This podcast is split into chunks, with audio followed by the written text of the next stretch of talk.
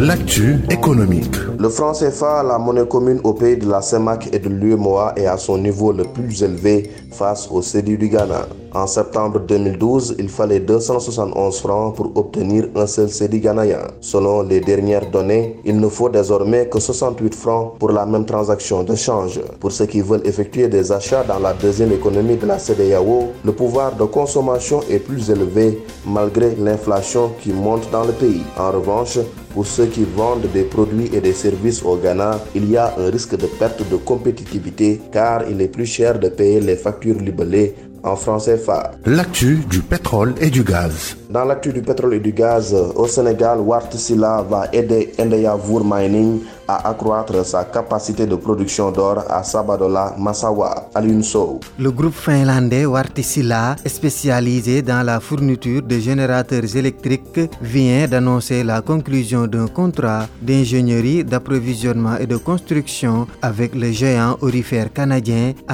Vour Mining. L'accord porte sur la mise en place d'une unité autonome de production électrique d'une capacité de 18 MW au complexe orifère Sabodola Massawa. Ce projet, prévu pour s'achever fin 2023, devrait entraîner une augmentation de la capacité de production d'or du complexe. Andayavour Mining n'a pas fourni d'indication sur l'ampleur de cette augmentation. Pour rappel, le complexe Sabodola Massawa est la plus grande mine d'or du Sénégal. Elle a livré l'année dernière 345 220 onces d'or et son propriétaire y vise cette année une production d'or comprise entre 360 et 375 000 onces.